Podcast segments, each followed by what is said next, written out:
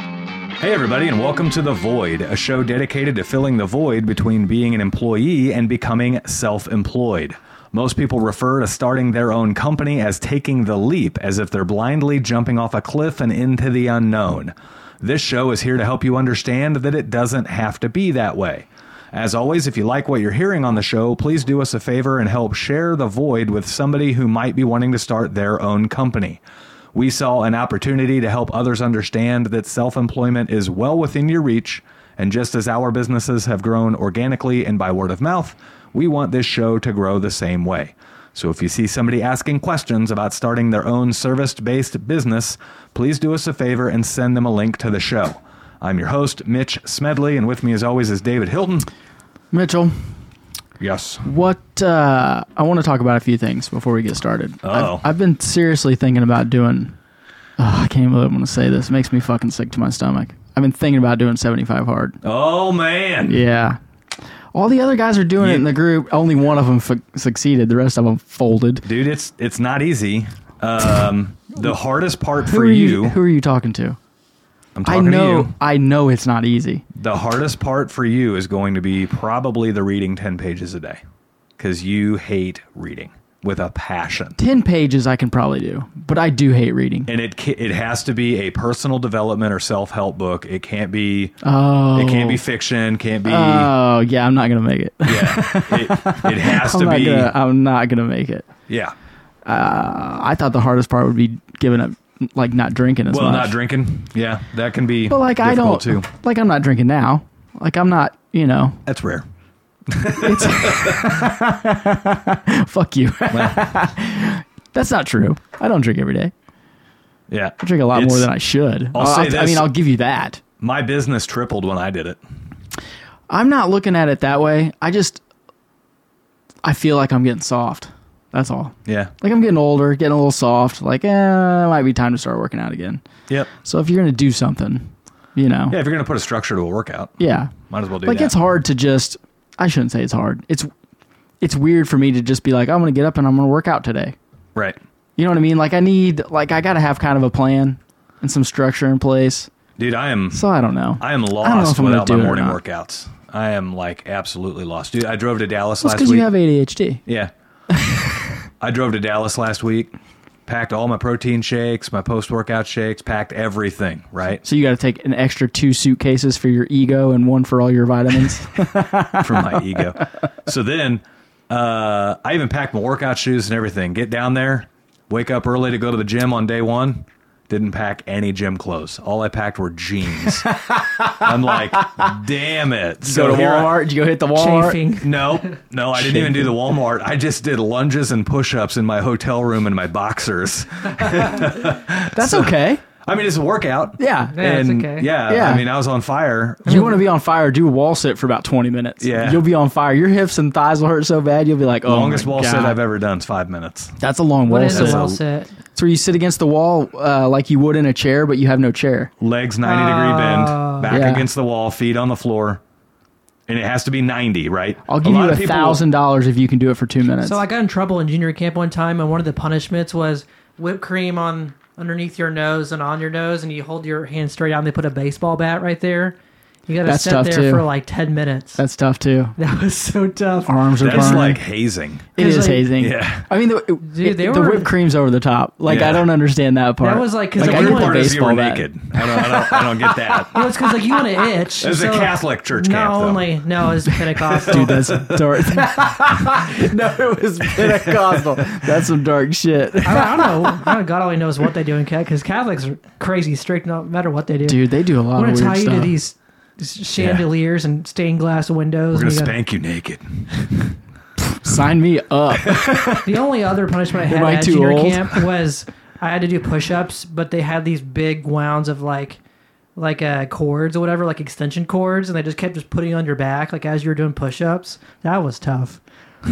I feel like the people I got punished by like were kind of doing a back door, like they were just really upset at me for talking during church or something like Yeah, it's that. hazing. Yeah, They'd be like, you showed up five minutes early. You're in trouble. You should have been seven minutes early. Yeah, that's Yeah. exactly what that's what that is. You- Like you can never win. and they probably Oh have my some really God. rowdy kids. You know, it's like because you're still like you know developing and just some crazy people out there. So it's like you know, Uh, yeah, Yeah. I've I've seen some crazy stuff go on. Like Yeah. 13 and 14 year old boys. Mitch, Yep, I've, I've been a part of some Brian. crazy stuff. that guy was nuts. I'm gonna give their ears a break because before the podcast started, I, I talked for about 20 minutes straight. So Austin, turn Austin's your mic had a off. little had a little bit of caffeine. yeah, he's had Yes. a little bit of something. I, I've been like off sugar, and I started drinking this sweet tea. It's the most sugar I've had in probably like two. he weeks. literally said, "I'm going to stop talking," and then just kept talking. Yeah, yeah. See how that works. Does So he, is before he the like show- this? Is he like this all day? Sometimes Yeah. before Yeah. the show, you said you wanted to talk about war. Oh yeah, let's talk about the war just a little bit. So this is gonna be wild. I don't know anything about it. Not one thing. I've I've one hundred percent avoided all the I news wasn't- about it. So I haven't been avoiding the news about it, but I just like I'm not letting it eat me up. Hmm. Mm-hmm. But then on the way over here, so I'm listening to uh 96.5 The Buzz, Okay. super left wing radio Yeah. station. Oh yeah. Yeah, like hardcore. everyone's got pink hair. Yep. It's alt rock. I love alt rock. Uh, you know, so I I just on on the way here I kick it on and I'm like, well they are ta- they're, they have an afternoon talk show I guess. Well they're talking about how all of these so keep in mind they're leftists, but all these leftist colleges and all these people that are having protests are basically like doing Nazi chants. And like one of their chants was um, from the river to the uh, from the river to the beach or from the river to the coast or whatever. Well, what that is is an anti um, Jewish saying that they are wanting to completely wipe out Israel off the map. Like Okay. they're saying this in protests Right. and they're and they're defending these people going into this country and killing little children and cutting their heads off. Like this is it. I, I mean, these are e- extreme leftist crazy people, and then even people on the left are like, dude, what the fuck are you talking about? Yeah. Like, do you even know what you're saying? Like, these are the same people that for months and months and months are like, everyone's a racist. We have to live together. And now Yeah. they're like, fuck the Jews. Like, it- Unity. it's like, yeah, it's just like the most crazy, off the wall, weird time that we're in. It's just, it's nuts, man. So I've seen a couple of my conservative friends posting statements along the lines of like, if you are for raping and murdering women and children, you know, some, somebody coming into the country and raping and murdering women and children, then like you can fuck right off or you can unfriend me, you know, whatever. And so again, I've I've intentionally Mm. stayed so far o- out of this that I'm like, okay, those are all cons- like I've been able to gather that okay, the conservatives are speaking in opposition to somebody yeah. like so uh, okay so obviously the liberals seem to be for this doing all of this and the conservative like that's that's as literally as involved as i've gotten with this whole Well, thing so like as like so what you were just saying there, like as I'm listening to talk radio and this and that, and this has been like for the last week and a half, I'm like, oh, this is they're saying all this stuff and they can't. I Mm-hmm. mean, they're just poking the bear, you know, whatever. And then I hear leftists say the same thing, like, what are you fucking doing? right like so you know it's completely crazy and out of line and what's weird is like you know how like when you listen to media and all this and every you know everyone's biased and they're doing this and they're doing that and blah blah blah these terrorists literally they were dropped into a music festival with parachutes there's video of it they drop into this and they kidnap women men and take off with them and they're holding these hostages and there's videos of them actually taking children out of homes and cutting their heads off damn like these things are actually and then all of these it, and the real weird the real problem is and and uh, of course no one's actually reporting all of the news on the major cable stations right right like so hamas is they're a terrorist group right they're like isis Yeah, yeah, okay yeah. same thing well most of them happen to be palestinian okay okay? That doesn't mean all Palestinians are Hamas, Right. Okay, and that all Hamas are from Palestine, but all of these people just jump on board the rhetoric and they're like, "No, it's about time they took off and started fighting Israel and blah blah blah," and they're like, "No, they crossed a sovereign border and started a war with people."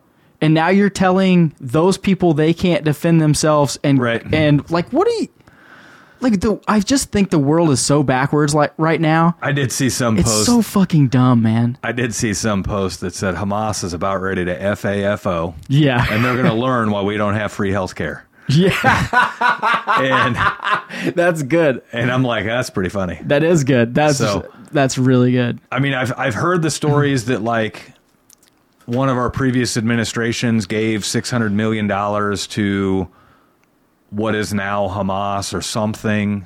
Well, they so they gave Iran 6 billion dollars That's what it is. in a prisoner exchange. and and then the six uh, Iran then is they- somehow funded Hamas. they and have so, been, they yeah. so it's true that they have been funding Hamas for years. right. Um, and so like, and I don't want to get into like all the politics of it because I think it's like that's beyond what the actual point is. Right, right, right. I think what's and actually there's um, they said today that on the northern border of Israel, um, I can't remember who's up there. They're starting to f- fight with them too. Right. So they're gonna they're already on two fronts. They may end up having another. So Palestine's actually to what would be the east of them. Right. So if they go to war with them, then they're on three front, fronts. And Iran came out like two days ago or whatever, and they're like, well, if the U.S. or anybody steps in and they do all this, then we're going to come help fight too. Right. Like that's and when we were talking earlier, and I said, hey, we, we want to talk war just for a little bit.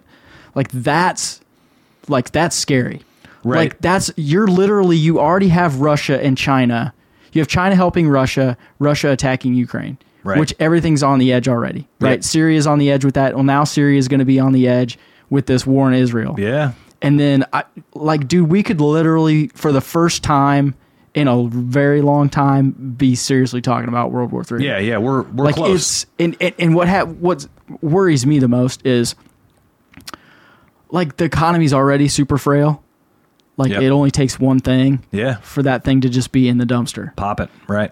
like I- i've been saying for a long time just let's get the fuck after it like if we're gonna do it let's do it Right. like somebody ship some people over here so that those of us with a bunch of rifles can have got something to do Right. like because if there's gonna be no work but like Yeah, it, I mean, I'll say this: Am I for cutting kids' heads off? No. Am I for raping women? No. Right? Like it is what it is. But at the same token, it's fucking war, right? Like the idea that there should be rules for war is kind of weird. Do you know what I mean? the geneva convention is weird yeah yeah, like, and Like- I, I get that it has its place, and I get that there, you know, like to me, the idea of war crimes is just the most oxymoronic thing ever because, like, wait a minute, we're fighting each other and killing each other as citizens, but there's rules to this. yeah Like, oh, I killed them the wrong way. well You know what I mean? i mean there's so like, I'll, I'll give you both examples. So, like when you go into an area and you're taking it over, and the women and children and the old ladies and old men are fleeing, let them go. right? Like no, they're not I- fighting I you. totally understand. But then it. at the same time, when you bomb an area and then they come on the news and they're like, "Well, they killed women and children." No, they're dropping bombs. Yeah. We call that collateral damage. Yeah. Like that's what happens in war. Right, but like- these people were deliberately targeting them. That's Right. different. That's the difference. and and just like we say on the very basic you know person to person level that people behave differently because they're they're no longer afraid of getting punched in the mouth if they say something wrong right yeah. well nationally we behave differently because we know you're not going to get proverbially punched in the mouth from another nation right they might like l- nation stuff right we're talking populations in the millions and the billions here Yeah. but like okay if i piss this nation off they send a rocket over here and kill 60 of our citizens and let's be honest i mean d- i'm again i'm not wishing death on anybody but if somebody kills 60 americans it's not the atrocity of the century i mean fuck obesity's killing more than 60 every day and we seem to not care about that right Oh no, But- you can't say anything about that. Well, then people right. get their feelings hurt. but but what i'm saying is like I'm not a fat. nation I'm does portly. that and we act like it's the end of the world when really it's not that big of a deal in, in retrospective history in the, in the retrospective history. Yes, right and so like i mean we're we're generations away from it all the people that were in world war ii are almost gone Yeah, right people in Vietnam are in their seventies. now the children of world war ii are in their 60s and 70s right now yeah, they're the boomers. right Education, everyone. Right, right, right. so there are children that were around then Yes. but the adults that were around during World War II weren't here. And so, like, when World War III eventually does happen, it's going to be the worst thing everyone has ever seen in their life because it literally is the worst thing everybody has ever seen in their life. Yeah. Right? The, the problem with this, I, and I'm not a conspiracy person per se, like, but like this will be the this would be the first time, not the first time because obviously we bombed Japan, but those were a bombs are a little different. Like this would be the first time where literally ten countries have nuclear weapons that they can launch. Right. Like you're literally talking about potentially the end of the earth Right, right, or right. world or just making it so hard to live that it's like what's the fucking point I mean, go like look at 9/11. 9/11 is arguably one of the largest war style attacks this generation has ever seen, yeah right? the the two biggest attacks on our soil in our in the, the last 200 years are pearl harbor Pearl Harbor and 9/11. and 9/11. But uh, I mean, I'm talking globally. 9/11 killed 3,000 people, yeah right? I don't know. I- I'm sure there may be something like maybe maybe Russia and Ukraine more than 3,000 people have died. oh yeah way more Okay. so so in the in the initial attack uh of hamas on israel i think they like the first day was like 1800 people Okay. So like so we're on it's on that scale yeah, yeah. I guess what I'm saying is like if 9/11 rocked the nation and it just took killing 3,000 people to do that. Imagine what happens when a war ramps up and 100,000 people die. yeah That's what like like that's war. it's it, it- you know this it's, it's this weird. idea of war where 14 people died over here and then we sent over an ops mission and killed three people over there and retaliate like Yeah, to that's me not that's war. not war that's like picking scabs like neighbor like neighboring nations picking scabs at each other Yeah, it's it's gonna be, and it's weird. It's hard for me to visualize in my mind what hundred thousand people would look like. You know, I mean, obviously we're Arrowhead Stadium is 80,000 people no, with I nobody mean on the field I mean how we would lose that many soldiers or Right. people. Like the only thing that could happen realistically is we send that many people over. I can't imagine that even happening right now. And then Well- all of them dying. Or the only other way is if someone did get a huge bomb here to like a big city like LA or something like that. Right. Where that many, you know what I mean? It's just hard for me to fathom that many people dying like within a month period. that's why you know Kansas City a flyover state we're like a not even a blip on the radar Yeah, don't come here, motherfuckers. We all got rifles. well we all got guns but you ain't gonna bomb Kansas like Well, you know they say bragging, that. can you imagine bragging about bombing Kansas City Well, they say that we're actually like the third target, and it's not us. It's Lo- it's Whiteman. Yeah, well, we've got Whiteman, and we've also got uh, Lake City Ammunition Plant, which is one of the largest Yeah, that's what I'm ammunition saying. plants for the They're- military. Right? Kansas City would actually be one of the first targets. Well, I'm not anywhere close to either of those. So, Dude, if they dropped an A bomb on Lake City yeah, or okay, Whiteman, A bomb a little you're- bit different. it- it's over. Yeah. You're vaporized. Yeah. Actually, Wouldn't- I don't know how far. I I can't don't know remember how what the many proximity miles. those would be. I don't know how many miles we are from Whiteman So, anymore. I can't remember. Fifty. To tie this back to We business, would be we would be taken out. I mean, it's a bombs. That's like ten thousand feet high. So I mean, I imagine that's gonna take us out too. maybe. I don't know. to tie this back to business, Well, you we can gotta just talk be- to- stopping about war if you want. No, no, no. I just wanted to bring it up because I, it's weird. Yeah. we're in a weird time. Man. Well, and I'm not. I'm not saying I'm right by staying so totally far removed from it. I'm for, not saying for you're me, It's wrong. like I've got all these goals and objectives I need to hit. I can't change what's happening in Israel, and I can't change what's happening in Ukraine. no, I mean, of course not. Hell, my vote isn't even changing that. So it's like I'm going to focus on me and do me, and they're going to do them. And You should at least get a couple of guns. yeah, I, I really should. Like, I don't own a single fucking rifle. It's so weird. I To know. me.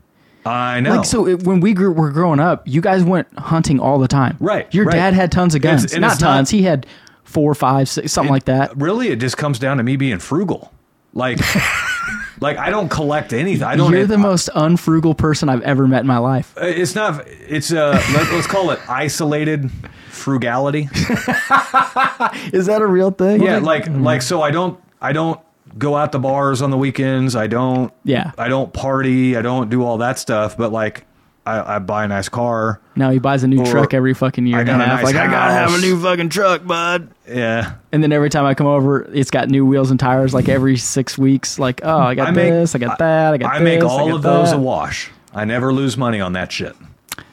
Whatever. I'm just saying. I'm I lose calling time on it, but I don't lose money. bullshit. What is it? What is it we talk about all the time on the show?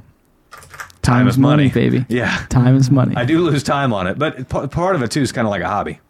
yeah. So, it, like, it's fun to tinker on shit and everything else. It's, so, it's nice to have something that you do that occupies your not mind that's not like the thing you get paid for.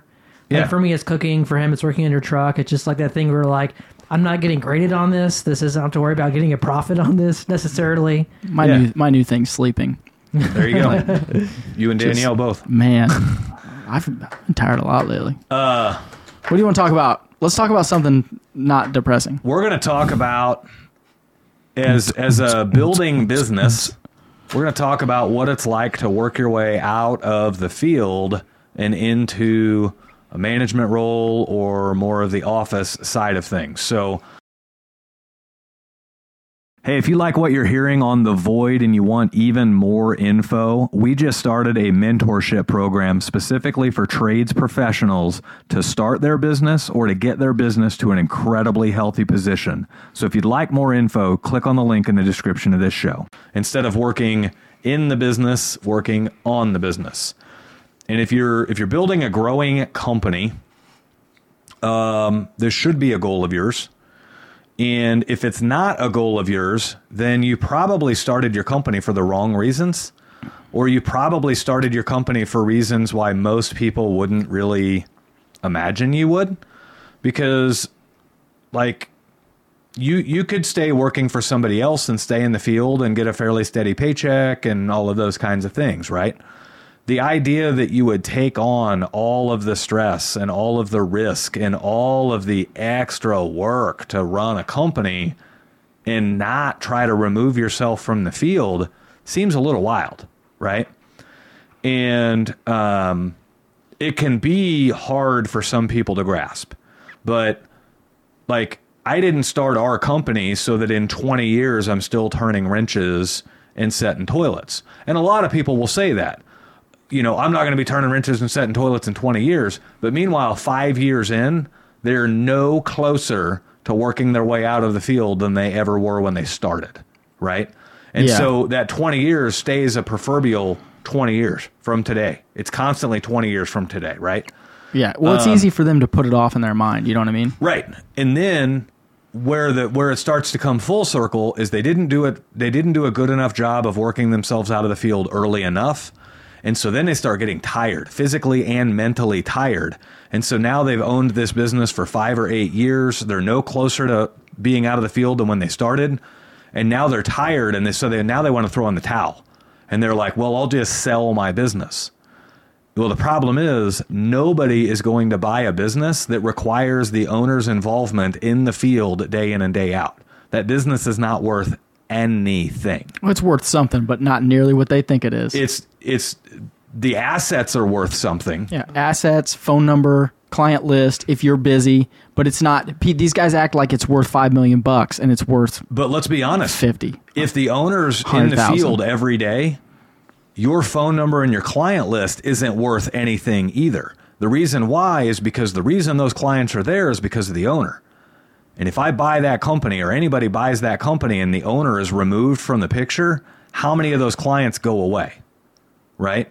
So when it look like when it comes, let's go full gamut, end of the line.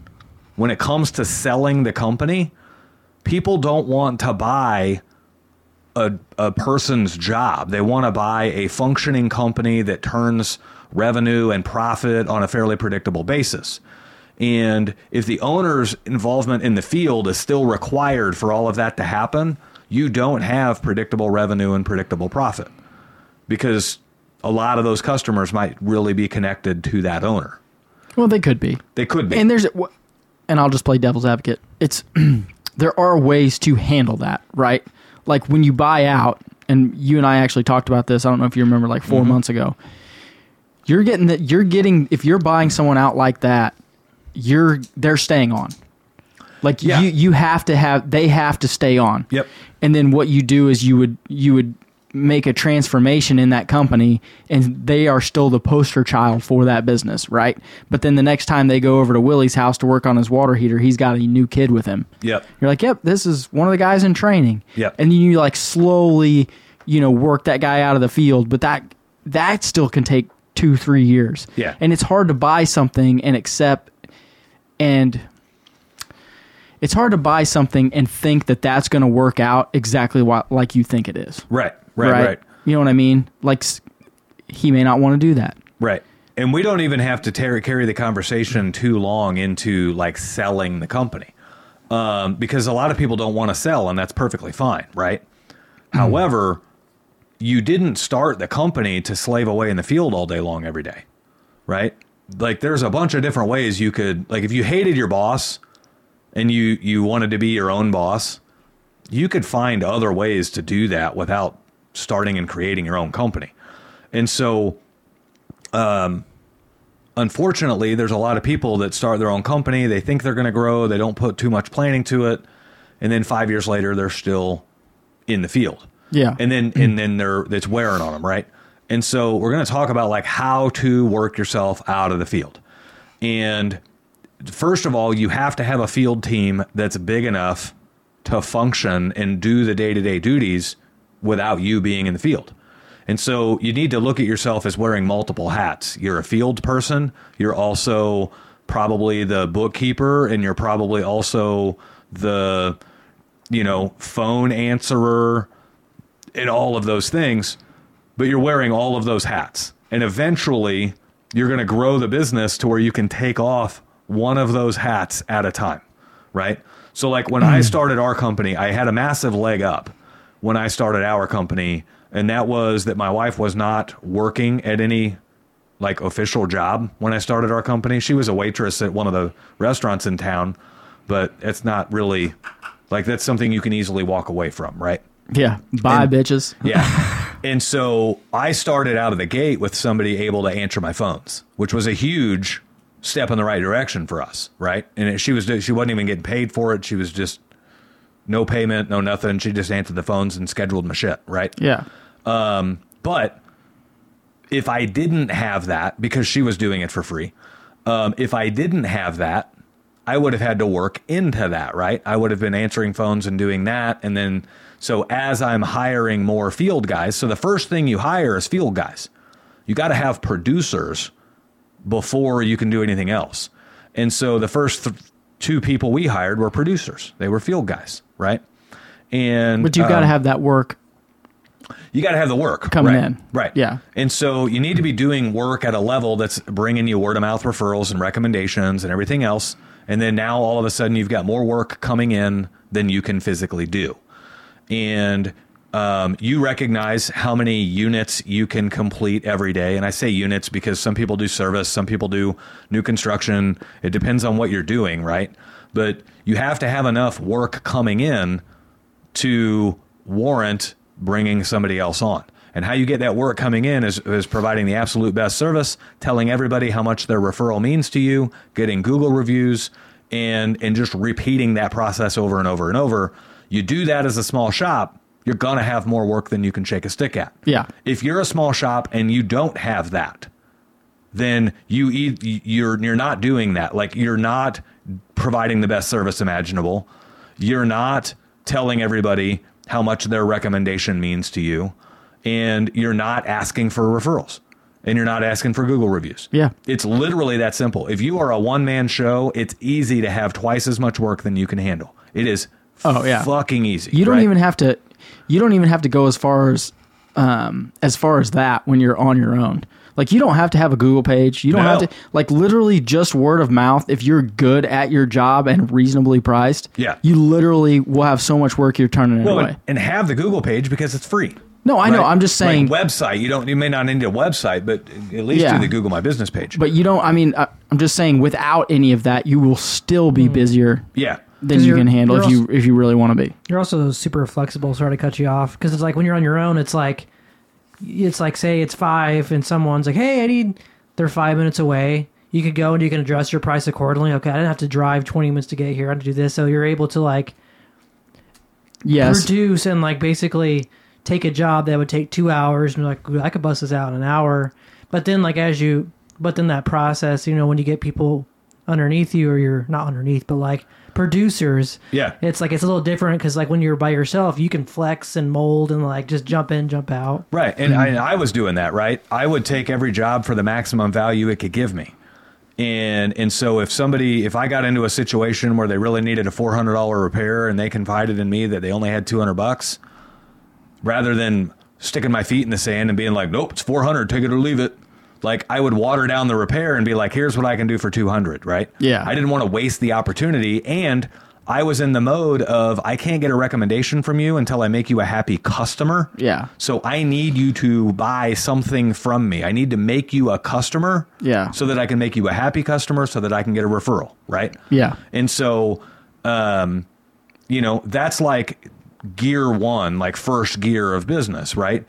Second Yeah. gear of business. Take it all. Yeah, you're taking Take it everything all. you can. Take it Second all. gear of business is you you now have more work than you can do physically, and so you're going to hire another producer. You're going to so if you're new construction, you're hiring another new construction employee.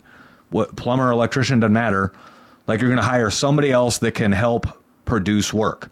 Um, if you're a service, you're hiring another service tech, whatever the case may be.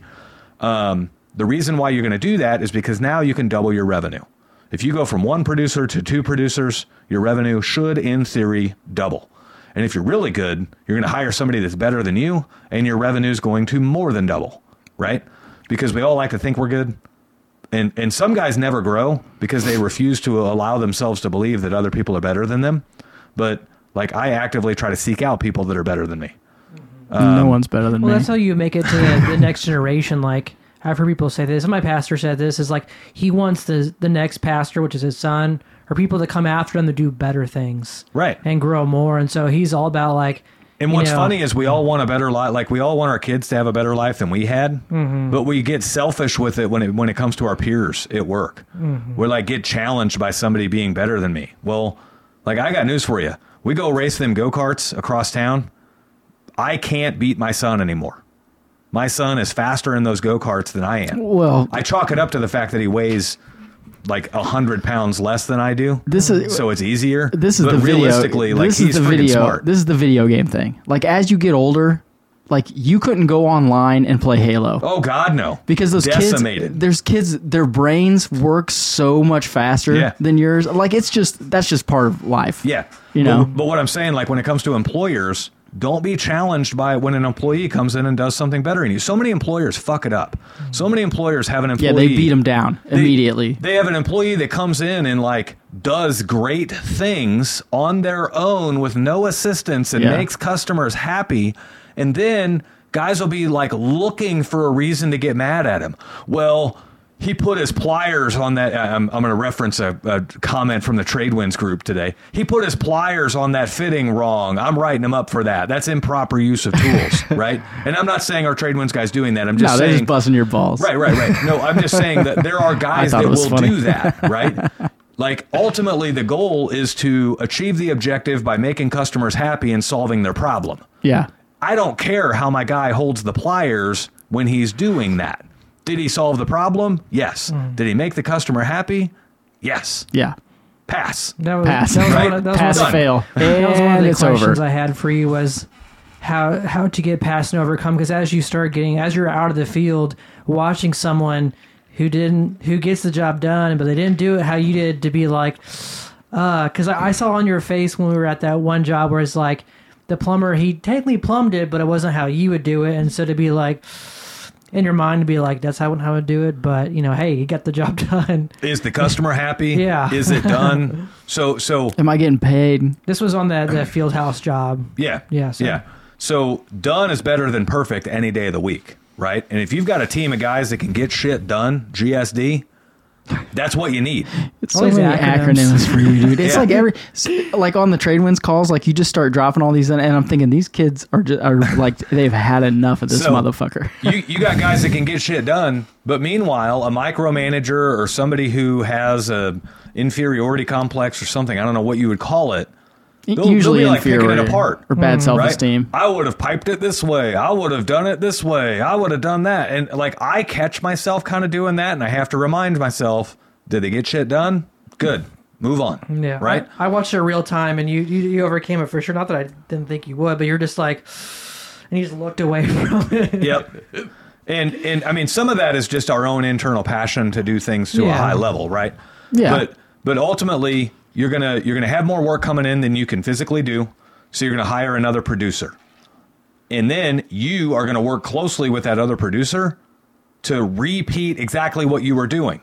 That other producer needs to have the same level of passion you did for getting stuff done at a high level, making customers happy, asking for their referral, and getting a Google review. Right. And if they replicate that to an 80, per- like, keep in mind when you hire somebody, the best you're hoping for is that they do things 80% to your level. That is the best you're hoping for. So, where a lot of companies fail is my level as the owner is not high enough. So, when my guys come in and do it 80% to my satisfaction, It's not enough to now get it we're done. below a passing score yeah. and and I don't determine the passing score. The customer does, right? Because the customer Yeah. Uh-huh. is the one hundred percent. happy or not happy. The customer is the one making the referral, and the customer is the one leaving the Google review. So if they aren't making the referral and leaving the Google review, and they aren't happy, that's a fail, right? So maybe I have to increase my standards as the owner to get my guys that are only going to run at eighty percent of me to do that, right? Yeah. And Whether I- that be hi- holding them to a higher standard, have better training, whatever. Well, the flip side is you can never hold a guy. You you'll never be able to hold your guys to a higher standard than you hold yourself. Yeah. Right. So when I say like I love hiring people that are better than me, I can still hold myself to a really high standard and just be outskilled by somebody. Right. I can I can say that I'm really good at sales and then I bring somebody else on that's even better than me at sales. I still hold myself to a really high standard. They're just better than me. Yeah. And, and that's okay, right? no, that's and- good. That's what you want. I know that's exactly what you Yeah. want. And so um, the you know eighty percent done is better than perfect any day of the week. You just have to determine what what does one hundred percent done look like, and make sure that when your guys are doing it eighty percent, it still hits on those three things: happy customer, referral, Google review. Okay. That's how you grow a company. And you will have guys fuck shit up. I personally have never flooded a house in my life. I have one plumber that's flooded three houses. Two of those houses were the same house. He did it eight days apart, right? Now, do I fire him for it? Like so many guys are chomping at the bit. Oh, you're fired. I can't have that. I, I want perfection. Well, if you're chasing perfection, you're never going to grow a I'll company. say no one's perfect. right, Like you just can't get there. It's impossible. right.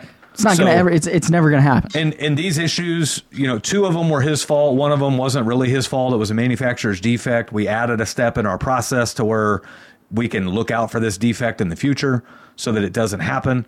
But I mean, it just is what it is, right? But ultimately, like, do you think, you know, any any large scale business, your Raisin Canes, your Quick Trips, your McDonald's, your Subways, your Kohl's, Target, anything like that. Do you think they're expecting perfection from their employees? Fuck no. No, of they give them course really not. good processes, and they eighty percent's good.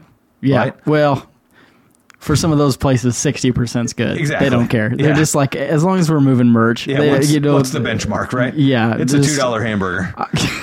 Yeah. It Who's really tastes gonna like bitch shit. about a two dollar hamburger, right? Oh God, So- McDonald's. So Ugh. People do. then you double your field staff by hiring that first guy. And then you want to go again and hire more field staff. And then you want to hire more field staff. You want to get it s- to the point where you don't have a choice but to hire somebody in the office to support the field staff people, right?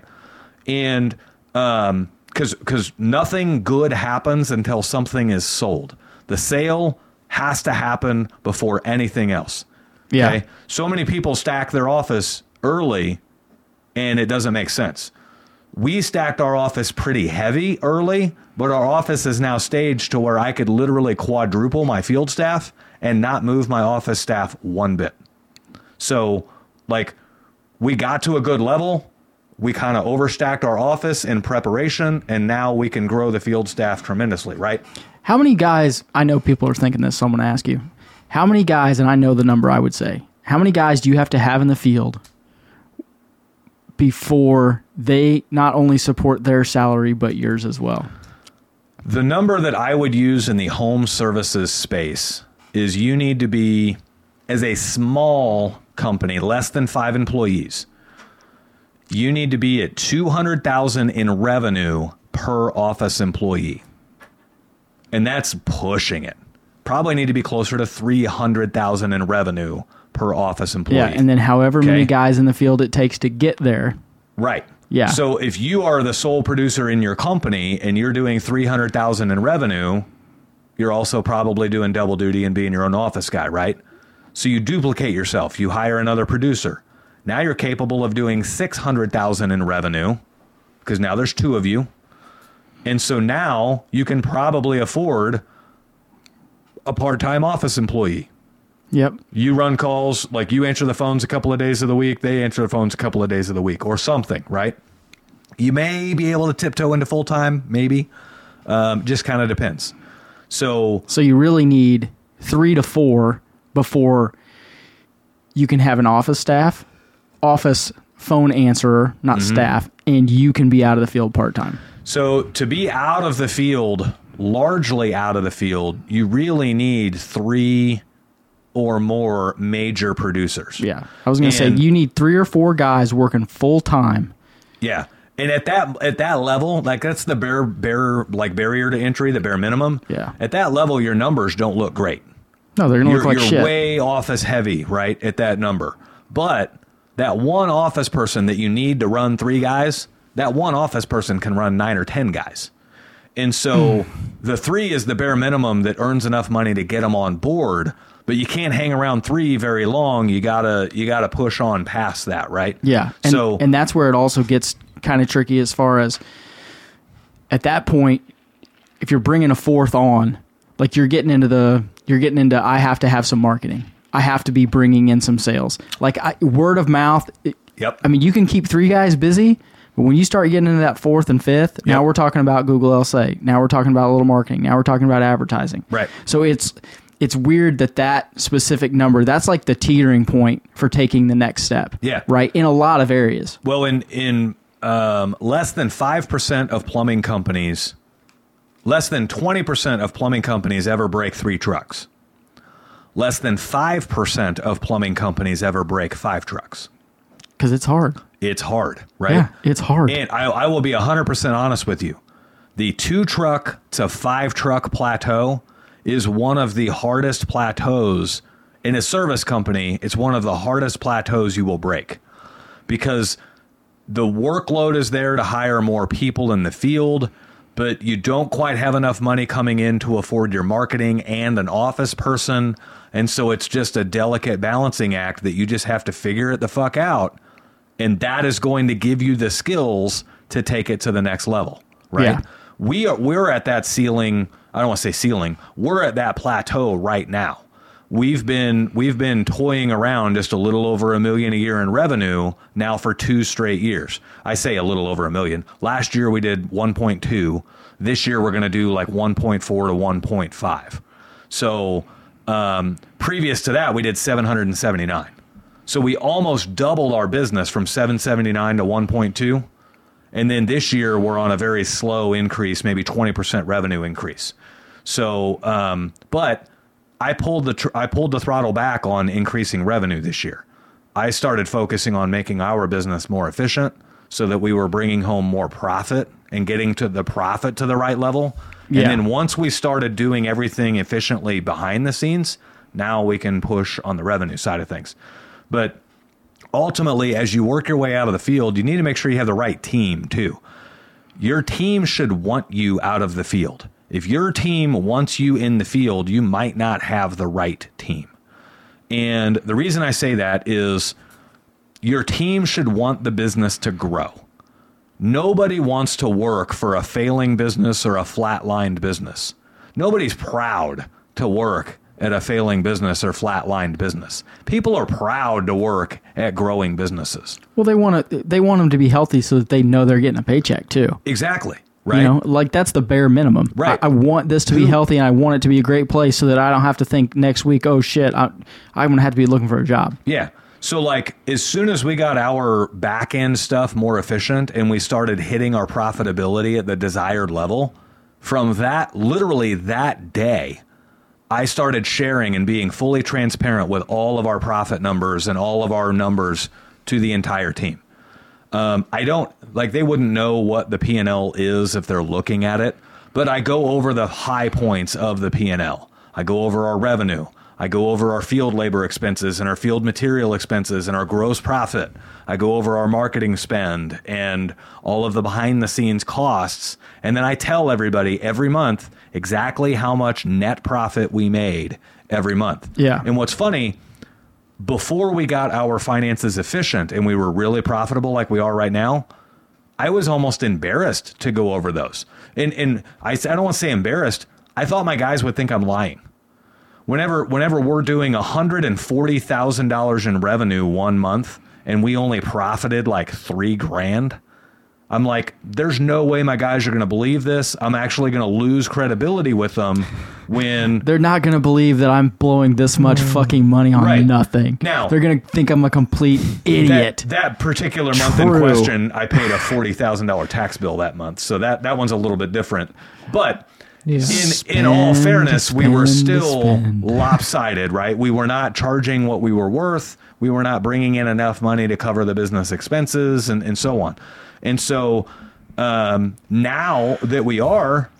Now I'm I'm totally cool with sharing all of that information because the guys should be excited about it, right? Yeah. The guys should be able to see that guys look the more i pull out of the field the better the business does and the better the business does the better everyone does yeah. like everyone wins when the business wins Yeah. and and they all know my salary they know i'm salaried at 70 grand a year they see it on the p&l the first six months of the p&l owner salary $35000 Overpaid. overpaid yeah Well, I was gonna add in too, like even if someone thinks they don't want change, they really do want change because Yeah. it's like they don't realize that, like you know, like you kind of That's like accountability. People Yeah. say they don't want to be held accountable, but they absolutely do. Yeah. Right? So, as you are designing your, if if you're in the design phase of your company, design it in a way that you should, you're working out of the field. There's a book out there called The E Myth Revisited. Read it. It's an amazing freaking book about how to build a company where it references all the different hats in the company and how you're wearing all of them.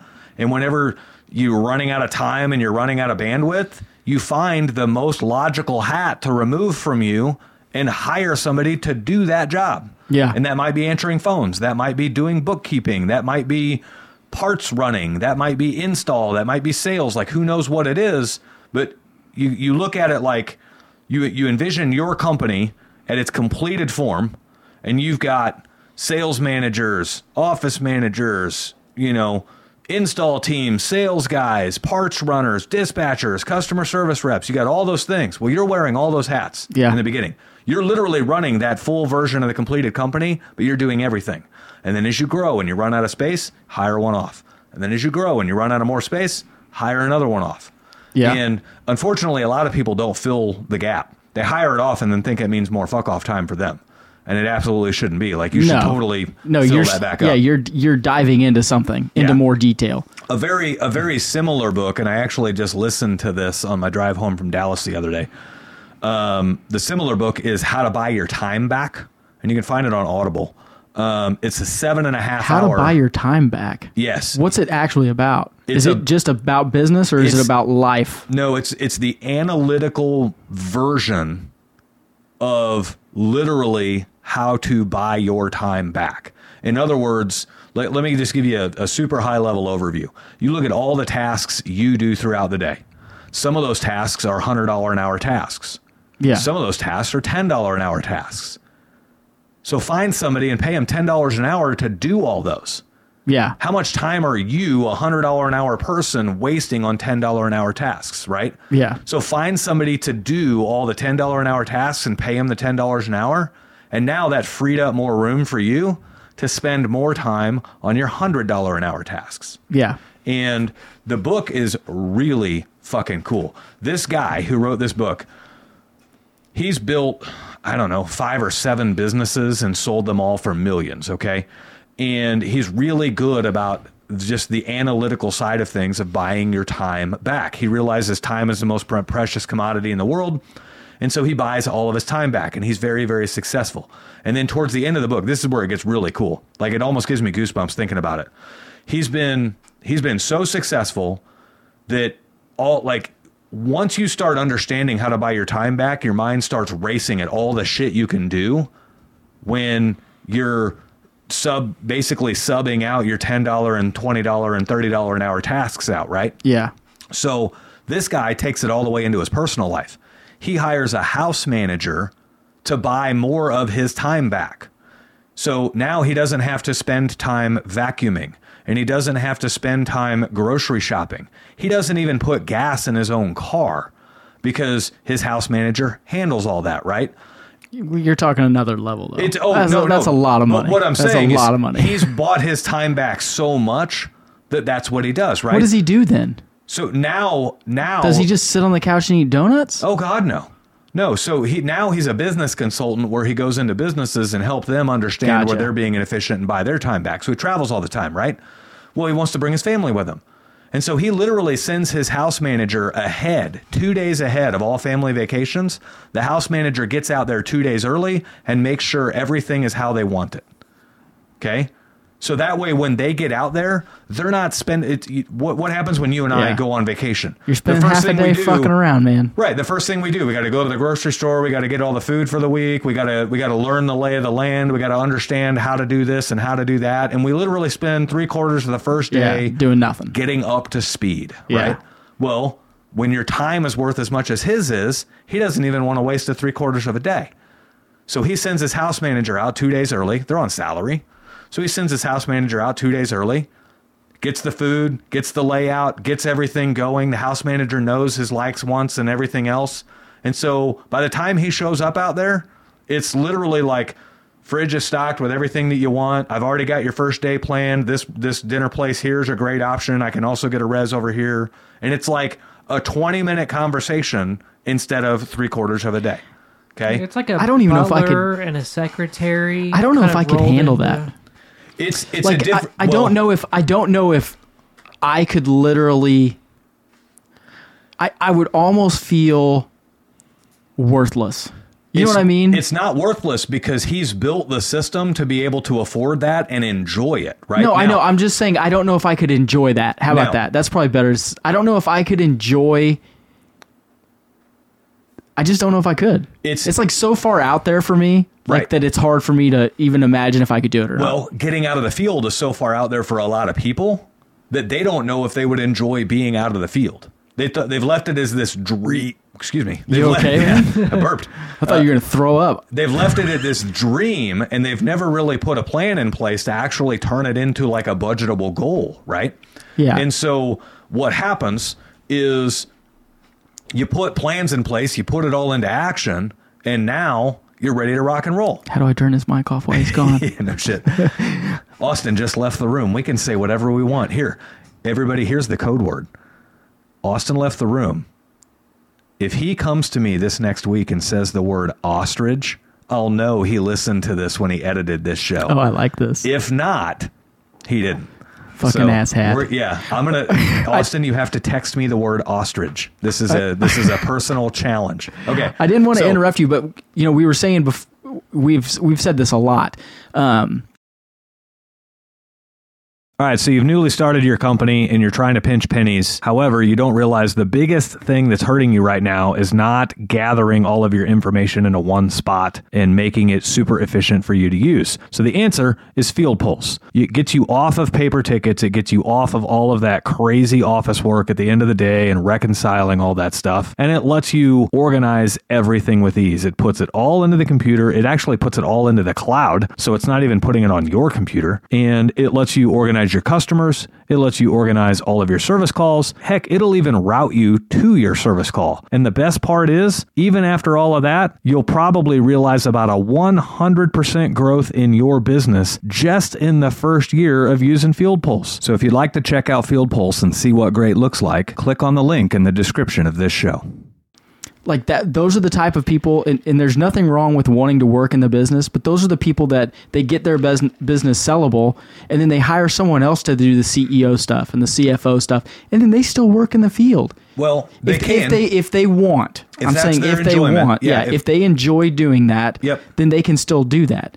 But let's be honest, most of us are like, you know what? I shouldn't say that. so like I like working on air conditioners and doing a little bit of plumbing and I like doing that stuff, but I'm to the point where like my body's like, dude, what are you doing? Well- like I- you can't be on your hands and knees for six fucking hours. Well, you stop. It's perfectly okay to like to do it, but not to want to do it day in and day out. Right? Yeah, do it a little bit here, a little bit there. I'm largely removed from the field. Now, as we've brought on this county program and this big government contract, I've put myself back in the field really heavily for the last few months to make sure that this program gets off on, on the right foot, right? Yeah. But now I'm backing my way back out of the field, right? I've I jumped in, I invested the time, effort, and energy where it needed to be. I've got two installers that are largely up to full speed with this thing, and I'm buying my time back. And and without sounding like you I don't want to sound like a freaking slave owner, right? But like I've bought my time back by hiring installers. Yeah. I've bought my time back by hiring plumbers to run service calls Yeah, calls. by- I bought my time yeah. back by hiring people to answer the phones, right? Yeah, by leaning on your other business partner and making him do all the work at fucking your other business. yeah, Whatever. exactly. So no, but that's, ultimately, that's that's how you do that, Right. And it- it, and what's interesting, like just in your situation, um, like when you want to, if if you're a business owner and you want to reach out into other areas, if you wanted to um, start doing heating and cooling, or you wanted to have um, another shop three hours away, the only way that you can do that is to be out of the field. Like Right. that's the only way that that happens. Right. That's the only way you get to that next level of growth is that you've put the processes and the employees um, in a winning scenario so that they can do it without you. right. Like that's the only way that happens. Well, and like like you're hitting on that. That's probably because that's part of my growth plan. I want to open up a shop a couple hours away, right? Well, the moment I Yeah. say I want to open up a shop a couple hours away and I want to run two shops, I can't be in two places at once. So I absolutely have to have each place able to run without my 24/7 involvement. yeah. it- Right. A hundred percent. And it- and I don't want to get off topic here, but you know, we were talking earlier when you're at that three to five truck plateau, like you were saying, it's it's probably easier to go down the road three hours and s- and have two or three trucks than it is to get to seven In locally, right. locally. Right. You know what I mean? Yeah. It like it, it- the revenue is going to be up the same percentage. Yep. Overall, Yeah. but it's going to be easier to get there. Yeah, there's different costs, right? Like, Yeah, of if- course. If, you're locally, your shop expense doesn't change, your your website expense increases, but it doesn't double. It's not drastic. right, but like when you open it up another location in another area, yeah, you have a whole new shop expense, you have a whole new website, you have a whole new locational thing. But but yeah, like that's that's where I'm intending to go with our business. I Um, don't know why you don't go to Liberty. The oh, we we do we, we service Liberty now. It's too far. And that's Have a where shop certain- up there. That's Yeah. where cer- that's where it's really important at that step to have your guys who Oh, you're back. want the business to grow. Sorry, I literally drank so much. Like I had to pee so bad I was holding it off. I'm like, man, dude, I can't Yeah. do this anymore. Oh, We saw you run Sorry, out of guys. here We did. That's with your But- legs crossed. but T- this is- TMI, bro. this is really important to be like where your guys want you to grow like at this step because it's like to the guy who's yeah um who's maybe scared or you know is, is scared of growth or whatever who's like they hear oh they're they're wanting to open up shop like i gotta this is my territory Right. Yeah. Right. And and so I- I, I can remember. So we opened our doors in August of 2020. Um, three months in, we paid off all of our startup stuff. Right. So that's August, September, and October. By the end of October, we paid off all of our startup stuff, and then we were grinding away and working away and doing all the things. And in January, we decided to take an impromptu ski trip we had we i mean we were making great money i could take a four day weekend i took two days off and and piled on the weekend on top of that actually i think it was a five day weekend um, because we we did it around like martin luther king weekend or something like that Yeah. but um, we decided to take the family skiing and right before we started our company literally the week before we opened our doors I took what I thought at the time was going to be possibly my last family vacation for a while because I knew I was going to be head over Balls heels to the into wall this for the business first right? year, right? Yeah. So we took the family to Colorado and enjoyed a week in Colorado. Well, then, s- much to my surprise, like six or seven months later, here we are already going skiing in in Colorado just for a couple of days. But I'm like, hell yes, this is cool. And and the trigger for me was I'm out here in Colorado. My business is making zero money at this moment. Yeah. Right? Now we've made money. I set money aside. We you know, we budgeted for the ski trip. Yeah. Mm-hmm. However, while I'm here, no customers are being happy, being served, right? Being made happy. Oh, Being happy. No customers are leaving me five star reviews while I'm here. Mm-hmm. No customers, maybe f- a few customers, but not very many are bragging about their experience with me or Yeah. anything else. You're right? stagnant. Stagnant, flatlined.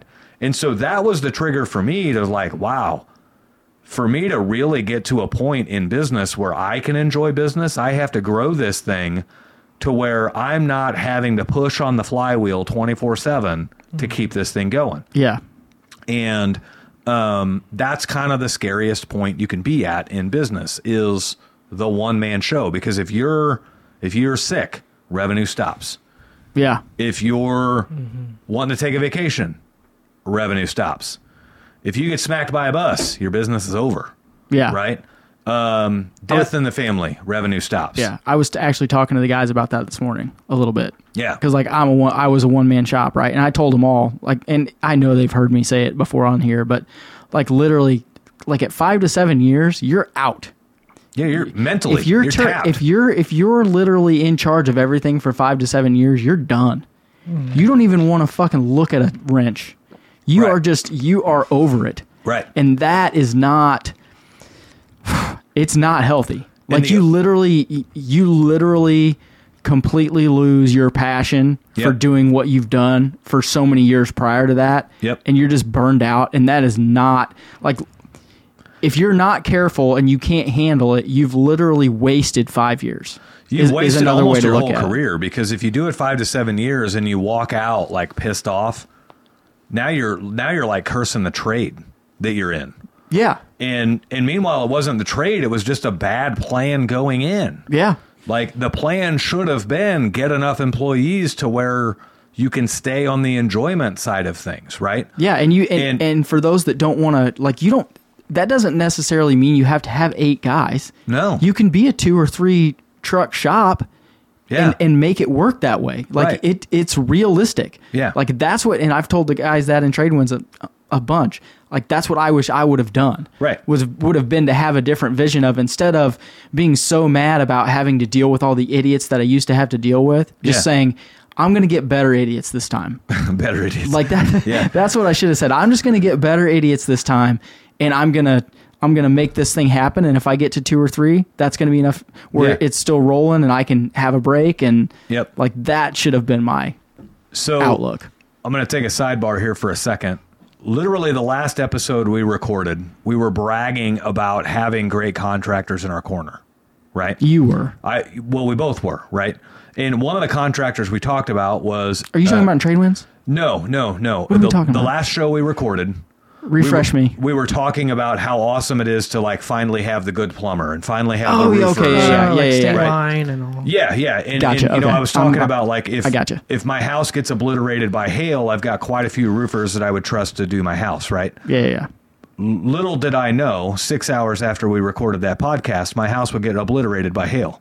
Yeah. And so I got none at my house. Yeah, you- I got, Dave like, and I peas. live what f- seven minutes from each other.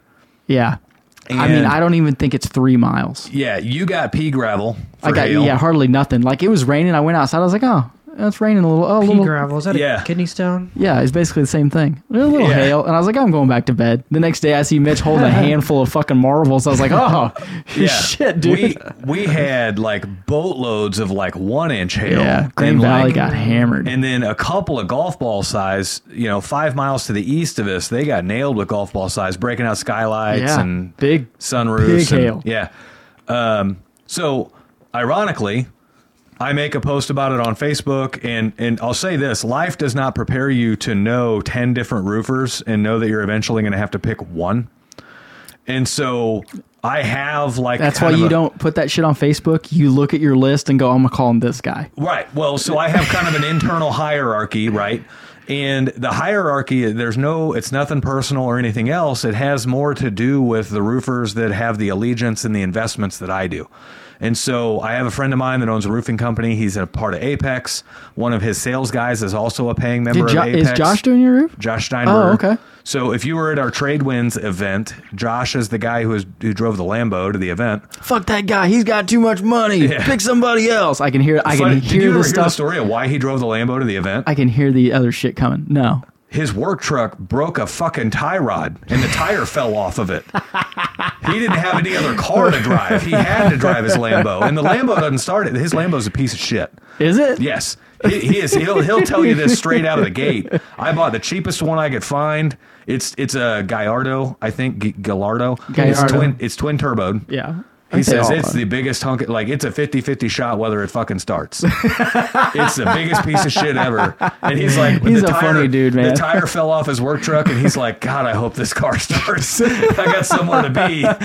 So, anyway, That's um, funny I shit. made that post on Facebook by 6 a.m. He was already in my DMs. His sales guy, Tristan, was already in my DMs. I was like, hey, I need to fix this Lamborghini. Um, And yeah, and and they're like, we can come out there and get. I'm like, dude, it's I'm in un. I, I've never been through hail. Like, Yeah. do your thing, right? Get on my roof and fix my shit, bro. Dude, dude comes out here. He's got half the frickin' street set up with new roofs. Like we all got Yeah. obliterated, right? New roofs, new gutters, new garage doors, new screens, new mailbox. Broke all Yeah. my party lights out of the backyard. Like, fucked my shit up. Glad I glad I got a garage, but Yeah. then, like, lo and behold, puts all these dents in my garage door.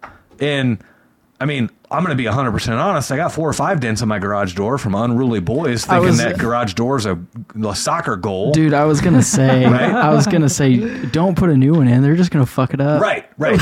well, then, you know, they tell me, like, hey, you got a whole bunch of dents in your garage door. You're probably going to get new doors. And, and I'm like, sweet. So I call Andrew with Stayline Door and Lift. Yeah. I'm like, you're my guy.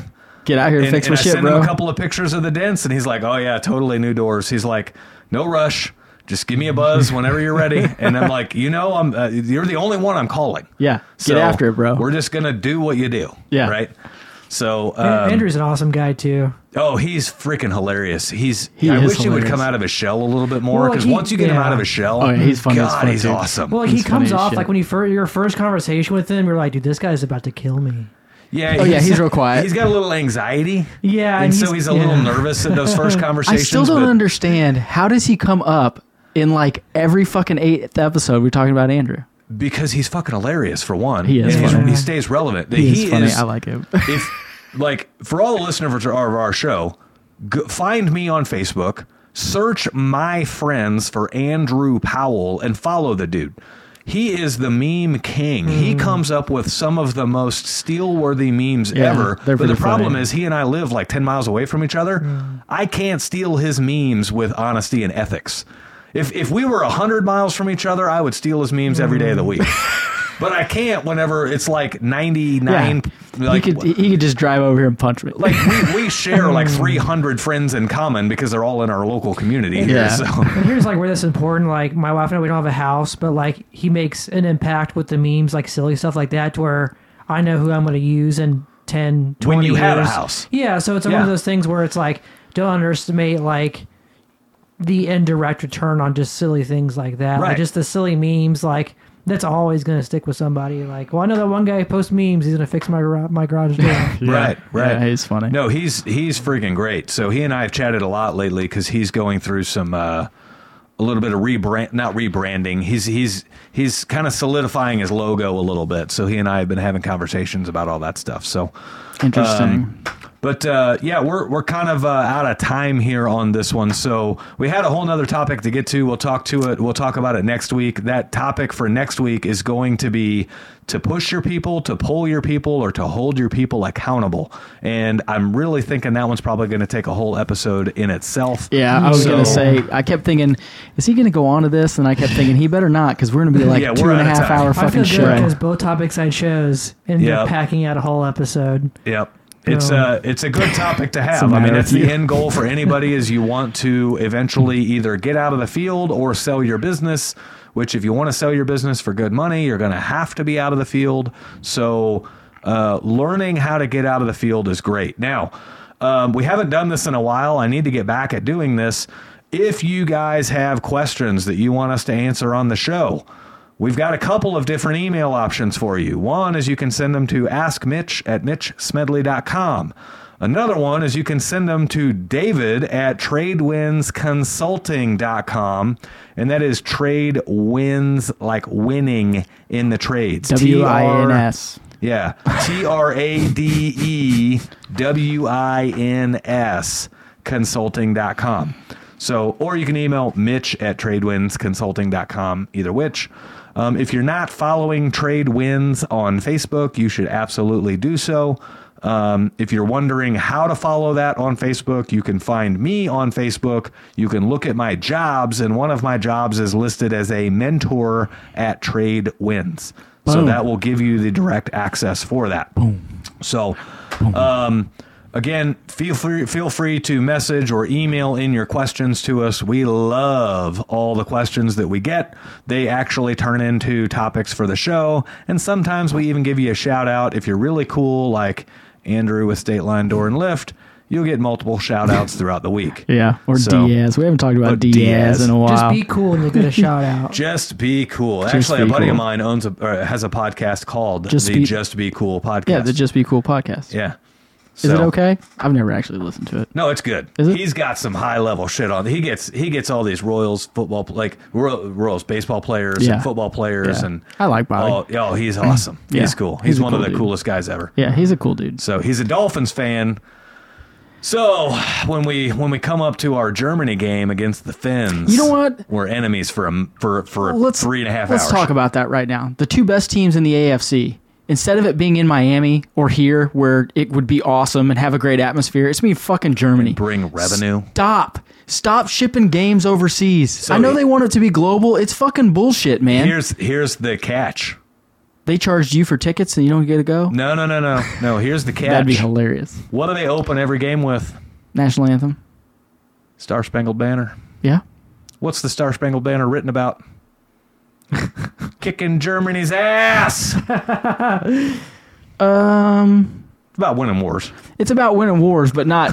I mean, Well, it's a different war. I was gonna say it was It's- the it's- it's a Revolutionary different War. war, Yeah. but Okay. Okay. it's about I was winning like, wars, I was like, which we where's he? did against Germany, which Okay. we're playing in Germany. Yeah, Right. we're allies now. it That's like doesn't one really of those matter. like weird politically correct things that the people that are like on the left like.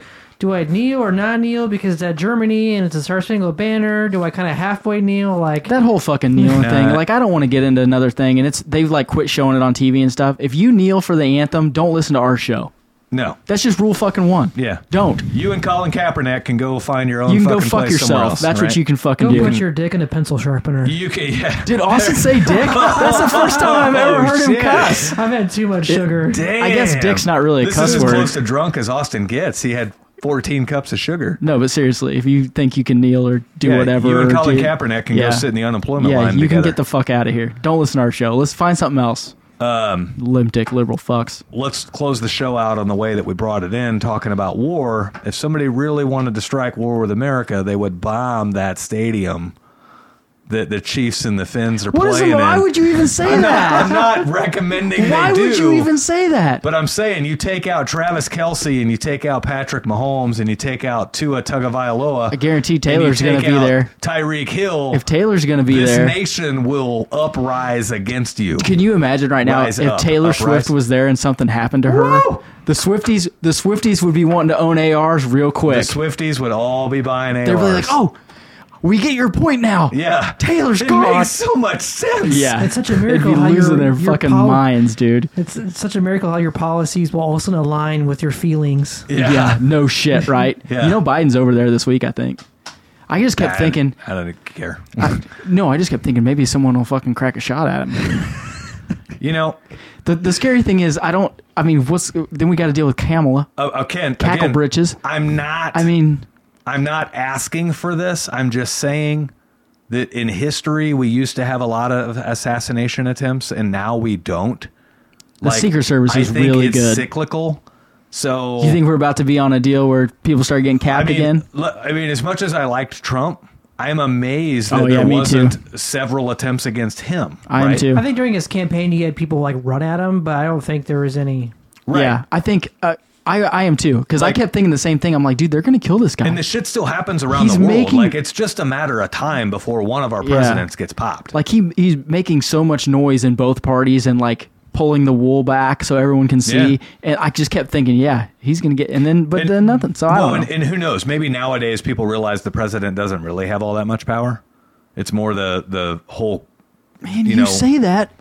Well, they do. Joe but, Biden took out 2,000 people's jobs and their livelihoods the first day. Well, I I know, but like, you know, Trump killed two thousand immigrants from coming into the U.S. in the first day. Like they all have those Yeah. kinds of things. But let's be honest, two thousand people affected by a presidential decision ain't that much. I mean, we're all paying God knows what for fucking gas right now. That's more than two thousand people. I didn't Well, know that that's the because price So- of eggs went down. Fucking Biden. Yeah. Don't give me fuck. Stop. I'm trying. You know what? I, we had a good Here, show. Let's It was let's nice leave and Dave calm. pissed off. Nope. Remem- remember how Biden said he's not responsible for gas prices, and then like uh, seven days later, he got gas prices to drop by fifty cents, and he's like, "This is my doing through bunches of conversations with the right people." I'm not saying anything. Yeah. I'm not letting you fire me up. I'm not doing it. I'm not doing it. You ain't sleeping My tonight. guts hurt. I'm tired. I'm not doing it. All right. Stop it, Mitch. Next week, accountability. push them, pull them, or hold them accountable. Talking about business. It's a business Shut up, topic, Austin. people. Shut up. We'll see you next week.